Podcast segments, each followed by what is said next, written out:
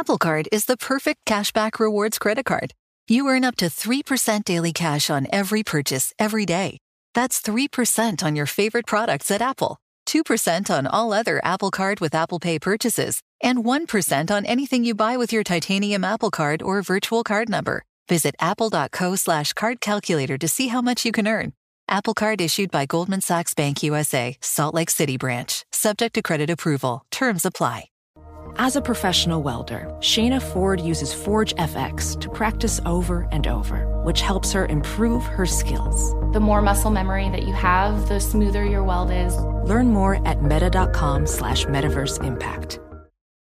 The less your business spends, the more margin you keep. But today, everything costs more. So smart businesses are graduating to NetSuite by Oracle. NetSuite is the #1 cloud financial system, bringing accounting, financial management, inventory, HR into one proven platform, helping you reduce IT costs, maintenance costs, and manual errors. Over 37,000 companies have already made the move to NetSuite. Now through April 15th, NetSuite is offering a one-of-a-kind flexible financing program. Head to netsuite.com/earnings right now. netsuite.com/earnings. This is the Bloomberg Business of Sports show. We explore the big money issues in the world of sports. I'm Michael Barr, along with Scarlet Fu and Mike Lynch. And we are lucky to have two guests at the same time.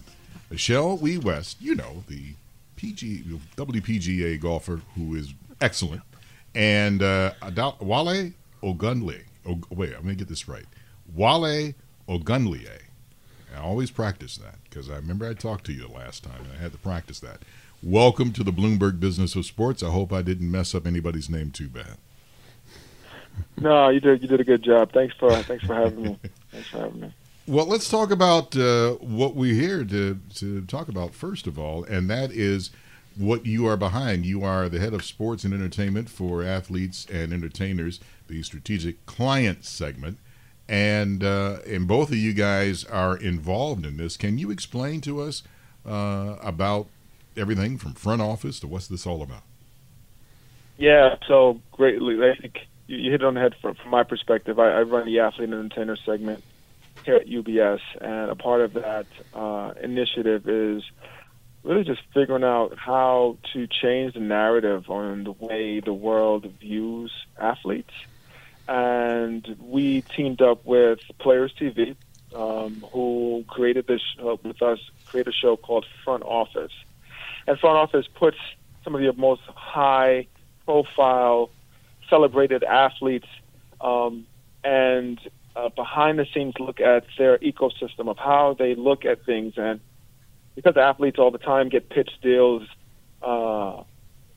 we felt like it would be great to have a show where we put someone like Michelle on TV and go through the process of how she picks the brands and companies that she aligns herself with. So it was a great opportunity for us, again, I think, to change the narrative. Too many times I think negatively when athletes do, you know, things, those get the headlines. But we want to make sure that the 99% of athletes that do things the right way and have great business sense and business savvy and ability to create things, have a platform to show the world really how amazing they get things done off the golf course in Michelle's case. So, again, I think it was a great opportunity for us, and I'm just so happy that Michelle was one of the athletes that joined on season one of Front Office.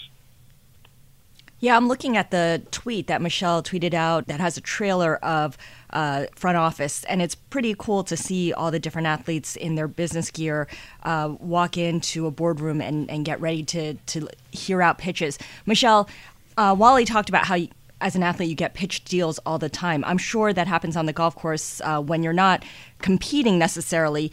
What are some of the can you recollect for us some of the deals that you've been pitched on the golf course in the past that made no sense or that really resonated with you? Yeah, you know, I think that's a great thing about golf, and you know, this is why, you know, I've been really working to help diversify the game because, you know, as we all know, there's a lot of business deals that happens on the golf course, and you know, even if you don't play professionally.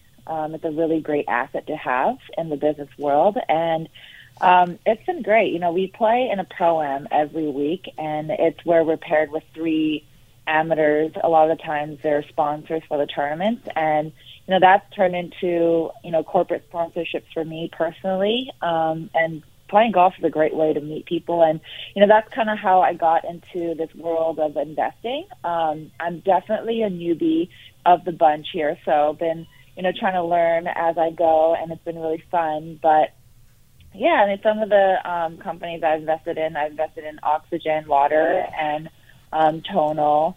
And, yeah, a lot's happened on the golf course. A lot's happened, just with friends playing. And they're like, oh, you need to try this product. And, just learning about the company. So this whole experience was a lot of fun. Hey, Michelle, it's Mike up in Boston. What do you use as a filter? Because I'm sure you just a barrage of things coming at you. What do you use as a filter? Something that you would consume yourself, something that you'd want to be a part of? Yeah, I mean, I think first and foremost, you have to like the product. But, more importantly, I look at the entrepreneur. I look at who's leading the company because I do a lot of angel investing, and with angel investing, as we all know, startups can change direction. The product in the beginning may not be the product that ends up in the end. So, a lot of times I look to see who the entrepreneur is, and if I believe in them, I believe that even if they change direction, that they'll make it through the end. Recently I invested in Sportsbox AI, and the founder is one of the smartest woman that I know, and she played out on tour, and she is very knowledgeable about 3D technology. So it's companies like that I get really interested about. Another aspect is companies that have the same, that aligns with me, with the same mission, sustainability mission, anything to help diversify the game of golf. Obviously, I love investing in companies that are women-owned, minority-owned. Those are some of the things that I look at. I'd like to ask either Michelle, who is on the LPGA, or Wale, who used to play 11 years in the NFL. So I have my $22.50, my life savings, and I want to invest in this. Can you take us through the process of what someone has to do, or can anybody do it? Yeah, I think I'll start off. I think ultimately, and what you'll see from the Front Office show is you have to get people around you that you respect, that you trust their judgment, and more importantly, are smarter than you. I think when it comes to investing, no matter what it is, look at the big picture, and if you feel like you're the smartest person in the room, get out of the room immediately, because it's just not a recipe for success. And when it even came to our own, sports careers, we had to have people who helped us. Even though we may have been able to play the game, then the people that have coached us, they still were able to provide knowledge and advice and be critical in ways that helped us become the best at what we did. So I say, first and foremost, surround yourself with a team that is knowledgeable, but again, that you trust, and it's going to give you the God honest truth on what you should be getting involved in. Well, Michelle, if I'm the smartest person in the room, I'm in the Mojave Desert, because I know for sure that what Wale said is exactly right. Can you give us your thoughts about investing in something like this? Yeah, I 100% agree with Wale. I'm definitely not the smartest person in the room when it comes to, people that I trust. And one thing I would also like to add is that you should be wary of surrounding yourself with just yes people, people that just agree with you all the time. I think it's really important when you find a group of people that you trust, but also respect each other enough that you can say no to each other and disagree. Because I think that's where the smartest decisions come from. A lot of times, you can get really excited about a product, but, one thing doesn't work out or one thing doesn't match up. And, you have to have those people in the room that kind of calm you down. be like, relax, let's look at this another way. You know, I don't think this is a good thing. You know, just, and it's kind of, I relate it back to having a caddy. You know, I went through a lot of caddies in my career so far. And I've always struggled with the caddies that just said yes to everything. You know, I'm just like, you know, I get really excited about, let's say it's like 250 over water carry. And, you know, I don't have like a great lie, but, you know, I think I can do it. You know, because I'm so confident in myself. But then you kind of have to have, you know, a caddy or, you know, an investing situation, you know, someone that you trust in your group to tell you, hey, let's hold off a second here. You know, is that the smartest play? And so it's somebody like, okay, yeah, sure, that looks great. You know, someone that's just comfortable with just saying yes. Yeah, you definitely need someone to push back on and push back against you as well, to get some distance and objectivity. Wale, as a financial advisor to professional players and former professional players, I'm curious how you advise or you would talk to athletes and former athletes about how to invest, because Michelle mentioned angel investing. We talked about endorsement deals.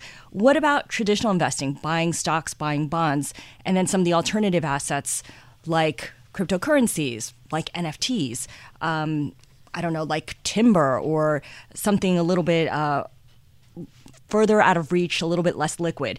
How do you talk to athletes in terms of how much money they should put in liquid assets versus things that are a little more inaccessible and longer-term plays? Yeah, great question. I think overall, and I think this is kind of the misconception that the athletic world, and when it comes to finance and what we sometimes subscribe to, is putting everyone in a cookie-cutter type mentality. The truth of the matter is, and the reason why I even love the front office, is that you're seeing different aspects of different individuals and different athletes from different walks of life. And to put each person in this is what you should do, this is what you should invest in, this is what company you can, without understanding the big picture of, you know, who's depending on you? Do you have a family? What's your future goals? What's the plan? How long are you going to play for? It's so hard for, I think, athletes to find the right advice for people who are really interested in understanding who they are, building real relationships. And then that's when our advisors dig in into trying to develop an investment plan. If you wanted to ask me today, hey, should we be investing in Bitcoin? I need to know the big picture first. So I think that's kind of the mistake I think the industry has done for athletes, is a sense that we try to put everyone all in one category and this is how it should be, when the truth of the matter is we're not monolithic, we're different, and our approaches should be different. So it goes back to again, surrounding yourself with the right advisors that are going to understand why it's important for you to have this money that you've earned last generations. So I want to follow up on that, Wale and Michelle, both of you, going back to your playing days and your golfing days, Michelle. I'm involved in a campaign here in Massachusetts for financial literacy. It's called Credit for Life. And basically we take high school students that are juniors and pretend they're 25 years old, and they go around to stations and they got to pay for the utilities, their apartment, they got to pay for their car, a little bit for vacation, clothing, food, et cetera, et cetera. And these 1,100 kids walk out of the gymnasium with their mouths wide open saying, huh, what? Did you find that if we all had a do-over, would financial literacy be a mandatory course in, say, high school or college? I mean, I think education is everything. You know, I don't ever remember. I think there was like one class in high school talking about taxes and, you know, what mortgages are, and I didn't listen because, you know, it didn't seem real to me at that time, right? I mean, I was like, oh, I've got 4 years of college in front of me. I don't have to be an adult for a very long time. And then, bam, when I became an adult, I was like, what is all of this? I was like, I don't know anything. And it's scary. It's scary because being an adult hits you in the face so hard, so fast, and when you're not ready for it, and especially being a professional athlete, when you have, you know, I mean, I was in a very fortunate situation where, you know, I was surrounded by, you know, financial managers and CPAs, And very fortunate that, they're very trustworthy people and I could lean on them. But, you hear horror stories of, professional athletes getting swindled out of their money or making, unwise purchases. And it's education is everything, and being able to have that financial knowledge is everything. I'm still to this day, I'm Googling everything, or I'm emailing my CPA and be like, what does this mean? I have no idea. No, and I'll follow up on that. I agree with Michelle in the sense that I played in the league for 11 years and made tons of money, and still I didn't understand what a basis point was until I went back to school and got my MBA. And what's crazy about that is that I've heard that word so many times, and advisors were telling me this is what they're going to charge me in basis points, and I would just nod my head. I was one of those yes, okay, I got it, but I didn't. So I definitely feel like financial education would have helped me at least get the right foot forward. And I think what we're doing at UBS is where even if you're seeing the content that we create, the conversations we're having, we're speaking we have these conversations in languages that people understand. Finances, if you listen to it, it's so heavy in jargon. It's a foreign language for people, and we want to start having conversations like you're talking to your wife or to your best friend or to your grandmother or to anyone on the street, and be able to not be confused and not have to Google things or look it up in the dictionary of what this term means. And so financial education, I think, is going to play a major role in what we're doing here at UBS. I'm glad that Michelle has said the part that she had. Sorry about that. Had great advisors in her path, but the truth of the matter is, if you don't understand the advice you're getting and the investment you're making, and you're successful, you got lucky. Mm. And we don't want to, rely on luck. We want to rely on our own knowledge. So that's why I'm pushing us, the industry, all of our competitors, to step their game up when they're dealing with these athletes and help teach them about the things they're investing in, and not just making this a transactional type relationship. Wale Ogunleye and Michelle Wie West, you guys are so kind to talk with us. We thank you so much. Michelle, good luck on your comeback on the LPGA. I think doing it as a pro athlete mom is something special. Just to tell the kid, okay, eat your vegetables. Mom's got to go win a tournament. Thank you so much, and I wish you luck on the LPGA. Osage County, Oklahoma is getting a lot of attention right now. It's the setting of Martin Scorsese's latest film, Killers of the Flower Moon. The movie's based on a book about the 1920s Osage murders, when white men poured into Osage County and killed Osage people for their oil wealth. I'm Rachel Adams Heard, the host of In Trust, a podcast from Bloomberg and iHeartMedia. For over a year, I was reporting a different story about other ways white people got Osage land and wealth, and how a prominent ranching family in Osage County became one of the biggest landowners here. Their ranching empire was built on land that at the turn of the century was all owned by the Osage Nation. So how'd they get it?